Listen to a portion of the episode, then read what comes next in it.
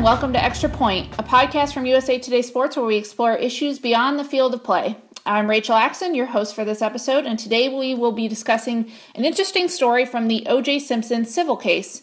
I'm joined by Erik Brady, my USA Today Sports colleague, who reported the story of an unlikely twist in that case that contributed to the verdict against Simpson. Thanks so much for joining us, Erik. Thanks for having me, Rachel.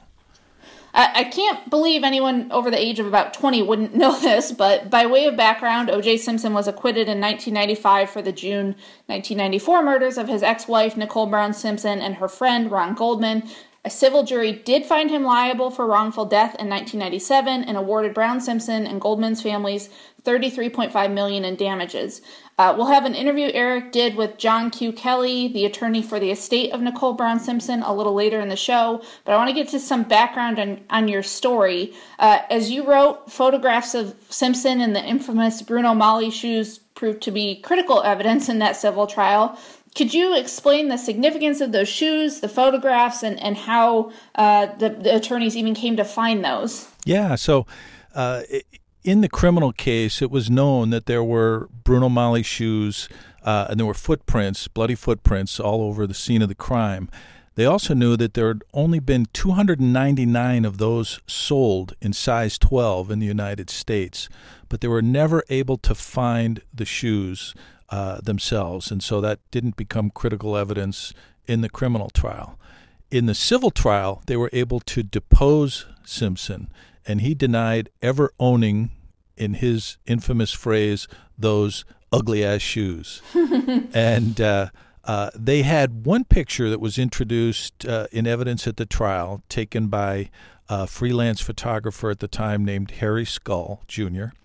And it showed Simpson walking in the end zone before a Miami Dolphins Buffalo Bills game in Rich Stadium in 1993. Uh, and you could see his right foot in the air, and you could see the distinctive waffle pattern underneath. These were Bruno Magli's shoes. However, in the civil case, Simpson's attorneys argued, since there was only one photo, that it could have been doctored, uh, that it could have been faked in some way. So now it's the uh, Christmas break of the civil trial, and they have two and a half weeks off. And John Q. Kelly, who's the attorney for the estate of Nicole Brown Simpson, goes back home uh, from Santa Monica back to the East Coast in the New York City area, gets a tip from Harry Scull's attorney that there are more photos up in Buffalo uh, of Simpson in the Bruno Magli shoes. One of the things that, that your story shows is, you know, the photographer who took them and, and he was working for a Bills Booster organization at the time uh, was a high school kid. Uh, and I think you point out in the story uh, th- that the photos that that he would typically be taking normally wouldn't even include shoes. So could you give us a little bit more background of what those photos were and how yeah, kind of a sure. fortuitous so, that was? Uh, E.J. Flammer is uh, the name of the uh, photographer, and he's sort of the center of our story because uh, he's speaking uh, for the first time, giving a mm-hmm. full version of his story. So he began uh, shooting yearbook photos when he was in high school. By the time he takes these pictures for the Booster Club, he's a senior uh, at Canisius College in Buffalo, and his father is president of the Booster Club, mm-hmm. which is how he happens to come and take them. Now, these are what you call grip and grin shots. There are 30 pictures of O.J. Simpson posing with members of an organizing committee uh, for a banquet that's going to be held in a couple of months. And uh, normally, grip and grin shots are uh, waist up. And EJ doesn't remember why every one of these, all 30 of them, are head to toe. and they are crisp colored negatives. Yep. And although they don't show the underside of the shoe with the waffle pattern, uh, the experts were able to see the distinctive uh, uh, styling and, and the stitching, and they were Bruno Magli shoes. Now, you said that the, the defense in the civil trial had tried to discredit the Harry Scull photo, the one that had been in the National Enquirer. Why, aside from just the number of these, were they less able to do that in the instance of EJ Flammer's photos. Yeah, so there was a couple things. In the case of Harry Scull, by circumstance, it happened to be the very first picture he had taken in his role, so that it didn't have a number on it, and mm-hmm. uh, they thought that was uh, uh, something that showed it could have been faked. In this case, you had 30 of them, and crucially, one of them had been printed in Buffalo Bills Report, which was an official newspaper of the team mm-hmm. at that time. And so not only did you have not one photo, but 30, but you had one that had been printed in November of 93, seven months before the murder, uh, mm-hmm. which, which gave you the timeline. And there's no faking that. There, there they are in the team's own newspaper. Exactly. Well, there's plenty of detail. I know you talked with John Q. Kelly about the road that led him to those. So let's go now to that conversation and hear, you know, the path that brought this critical evidence into play in the civil trial. We're going to bring in John Q. Kelly, who represented the estate of Nicole Brown Simpson. John, thanks for joining us. Yeah, sure. Good to talk to you, Rick. Now, first of all, could you tell us a little bit about how you came to find out about these 30 new photos after uh, the Harry Scull photo had already been introduced at trial, and how you happened to go to Buffalo around Christmas in 1996? Uh, right after Christmas in '96, I had gotten a call from Mike O'Connor, who was Harry Scull's attorney, and he related to me that, that Harry had seen additional photos taken of Simpson on the same day his one photo of Simpson had been taken in the Bruno Magli shoes that had been sold to the National Enquirer. He also indicated that the pictures or photos Fleischman had did not show Simpson in the shoes, but clearly indicate that one or more photographers, in addition to Scull, had been taking photos there that same day. So if we looked, we might find photos of Simpson in the shoes, which was a pretty significant lead at that time. So based on that, a couple days later, I flew up to Buffalo. Michael O'Connor picked me up at the airport. We went directly to the home of Jerry Fleischman, who had been a former Booster Club president of the Bills.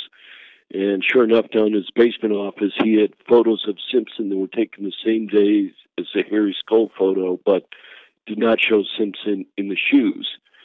Uh, Fleischman directed me to Denny Lynch, who was the director of public relations with the Bills, uh, stating that Lynch may be able to direct me to what other photographers, photographers had been there that day, the same day that the Scull photo was taken. So we then headed up to the, the Bills practice facility, uh, went into Denny Lynch's office. He was expecting us because he'd gotten a call from Fleischman.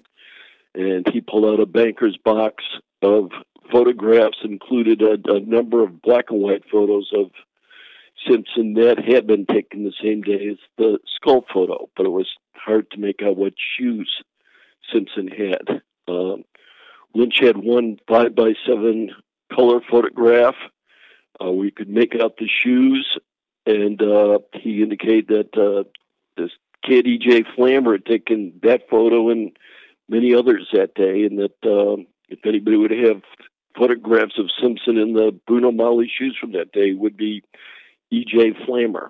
So we then left the Bills practice facility, drove to uh, E.J. Flammer's parents' house.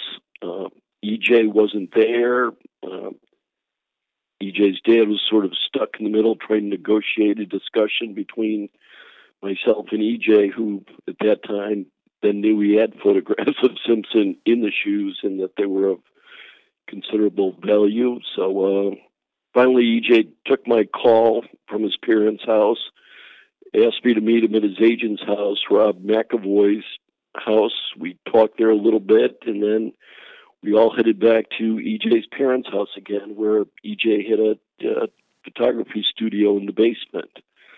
We went down to the the basement. EJ, sure enough, had a I think it was about thirty negatives of Simpson that had been taken that same fall day in 1993, where you could clearly see in color that Simpson was wearing those Bruno Magli shoes and could actually see the pattern of the uh, bottom of the sole on the shoes, even because he'd been captured walking across the field. Um, EJ developed, EJ developed some of them right in front of me. I sort of saw them come to life before my eyes down in that basement, and uh, there's no question then that we had about 30 photographs of Simpson taken six months before the murders or more, wearing the exact Bruno Magli shoes had left the footprints all over the murder scene in, in June of 1994. So that's where the, the evidence came to life, how it came to life, and it was probably the single most pristine, authentic, compelling piece of evidence that was produced in the, the Simpson case. So, when you came back from the Christmas break and EJ was one of the first witnesses, uh, what impact did he have on the trial as a witness? Well, even before EJ testified, the, witness who was still on the stand from before Christmas break was Simpson's photography expert who was claiming the Scull photograph was a, a fake and had been doctored. And the first thing we did with him when we returned that first day was mark all the Flammer photographs uh, as exhibits, not into evidence yet, just simply as exhibits, and had his expert look at them and, you know, had to declare that they were all probably fakes too. These 30 more photographs had just been developed and taken well before the murders, and it was just it was just so implausible and you know embarrassing and like a cringe moment for the defense, and so compelling for you know the, our case that it was just it that the trial almost ended right there in terms of you know meeting our burden and, and proving Simpson committed these these murders. Do you find it at all surprising that this type of evidence wasn't found during the criminal case? Uh, very surprising. I mean, it's you know they knew where the the Harry Scull photograph had come from, and that the simple inquiry would have been, you know, are there any more? When were they taken? Who else would have been there? Were there any others taken? They were the first follow up questions I had, and with Michael O'Connor, Scull's attorney, and you know, Harry Scull was smart enough to sort of suggest that also that you know there had to be other photos also and you know with uh, a little bit of pounding the pavement and digging and and you know perseverance and just one day we were able to you know follow leads from about six different people and locations to the the, the mother lode the photographs themselves so it, it wasn't complicated it wasn't you know that challenging or you know uh, secretive or anything. It was just sort of, you know, footwork and, you know, pushing a little bit. And yeah, I, you know, with all the resources and everything in the criminal case, it's phenomenal that they weren't located. Although, if I remember correctly, Harry Scull's photo didn't show up until after the criminal case was over in the National Enquirer. Uh, I'm trying to remember now if it, that was the case. I, I know they had it during the criminal case. The question is whether they used it as evidence or not. You know, they had the the, the alleged photographs, the pictures of Simpson, and the gloves, and everything else. But uh, in terms of the the civil case, nonetheless, you know, we were relying on the one Harry Scull photo, and then to come up with these was just, uh, you know, just uh, an incredible streak of luck.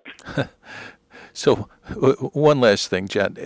Uh, I understand this kind of thing is called a Perry Mason moment, where something right. happens mid-trial, um, and it, we see it on TV all the time, but happens very rarely in real life. Uh, has anything like this happened in a trial that you were involved in before this time, this one? Uh, never anything close to that. And what made it so remarkably enjoyable too was the the the witness and the evidence. EJ was just this fresh faced kid, you know, whose integrity could not be challenged. You know, his story was straightforward. His his purposes and you know motives and everything for testifying were you know clean and pure, and it was just it was just terrific. The jury thoroughly enjoyed him when he was on the stand testifying, and you know there was no question of any aspect of, of why he took them or why he was producing them now.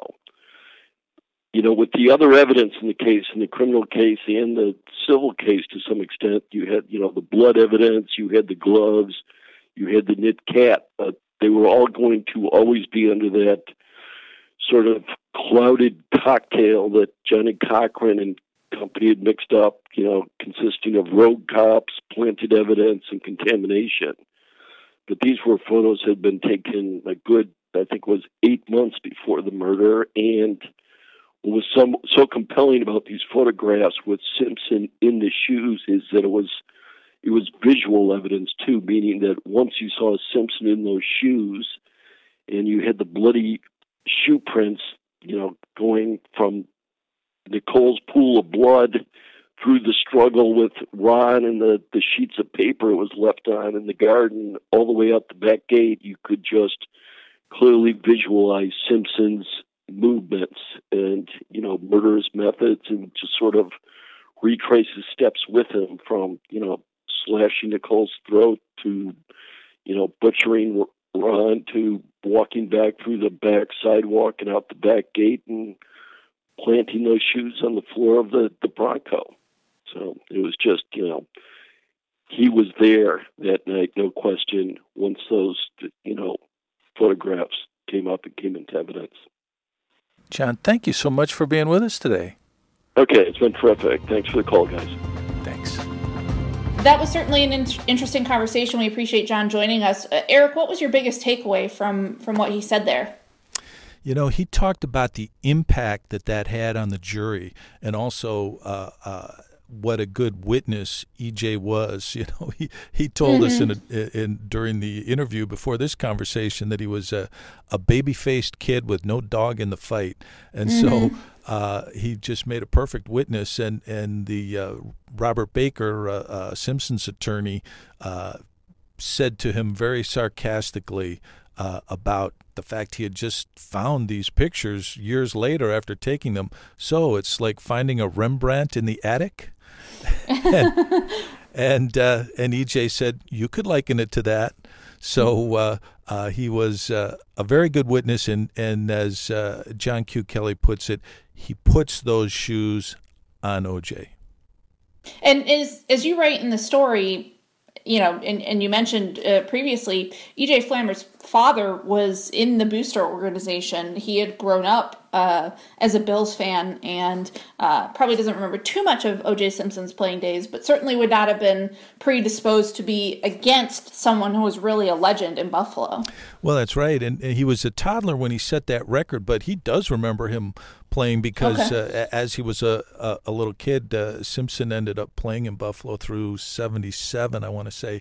And uh, so, yeah, by then he was like five years old and he remembered him. And he talked about being on the stand, giving testimony, and O.J. Simpson looking at him from about 20 feet away and just glaring at him.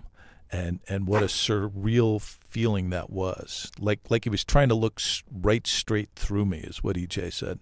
Mm-hmm. What did this in in uh, if our listeners will forgive this indulgence a little bit, but Erik and I are both from the Buffalo area. Uh, probably both grew up fans of the Bills, and, and my youth was uh, after O.J. Simpson played, but the, the glory years of the early '90s, uh, which you tie into the story about kind of the the end of that era.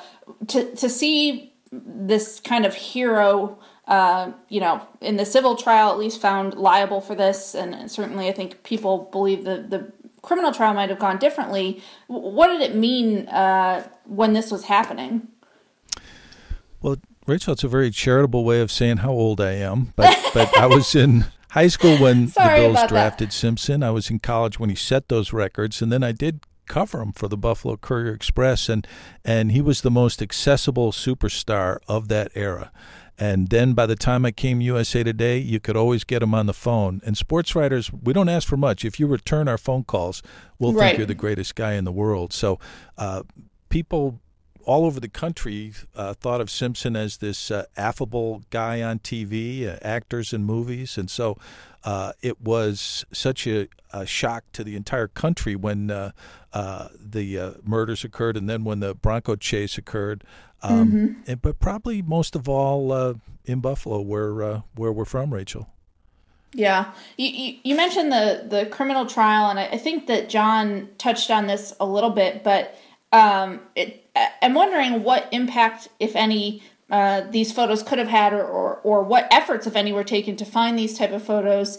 Uh, certainly in the criminal trial, O.J. Simpson was not deposed and did not testify, so there wasn't kind of that incriminating catching in a lie, but um, certainly would have been corroborating evidence. So what what are your thoughts or what are, uh, you know, your what has your reporting yielded about whether this would have been a, a factor and, and how much even anyone sought this type of uh, documentation? Yeah, those are both interesting questions. So, uh, first of all, Kelly thinks it wouldn't have made a difference, that the prosecution okay. had so much evidence in the criminal trial that uh, a jury might well have found him guilty, but he, he said that uh, uh, the uh, defense put the LAPD on trial and their fraught racial history on trial, and and and that even if they'd had these pictures, maybe it wouldn't have made any difference. Um, uh, as to whether they should have been found then, uh, that's a good question. And uh, Kelly thinks that they should have been found then.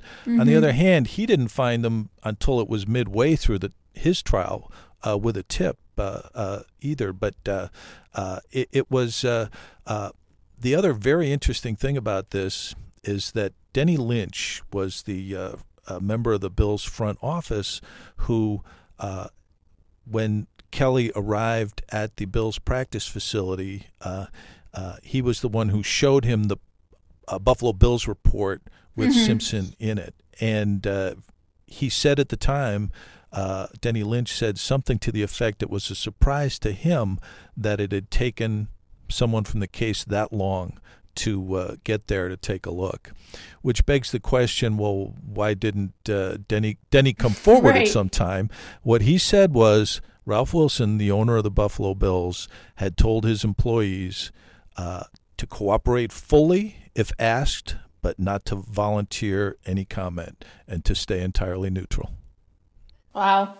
Uh, this I, I want to maybe zoom out a little bit here. This really is a cultural touchdown moment I remember a couple years ago spending a few days in Miami reporting a story trying to track down that white Ford Bronco that Al Cowlings had driven in that low speed uh, chase. You know, FX has produced a mini series this year, The People versus O.J. Simpson, and e- ESPN is debuting, I think it's almost eight hours long, a documentary about Simpson uh, next month titled uh, OJ Made in America. Why do you think this case has had such a resonance? You know, here we are 20 years later, uh, you know, talking about it again.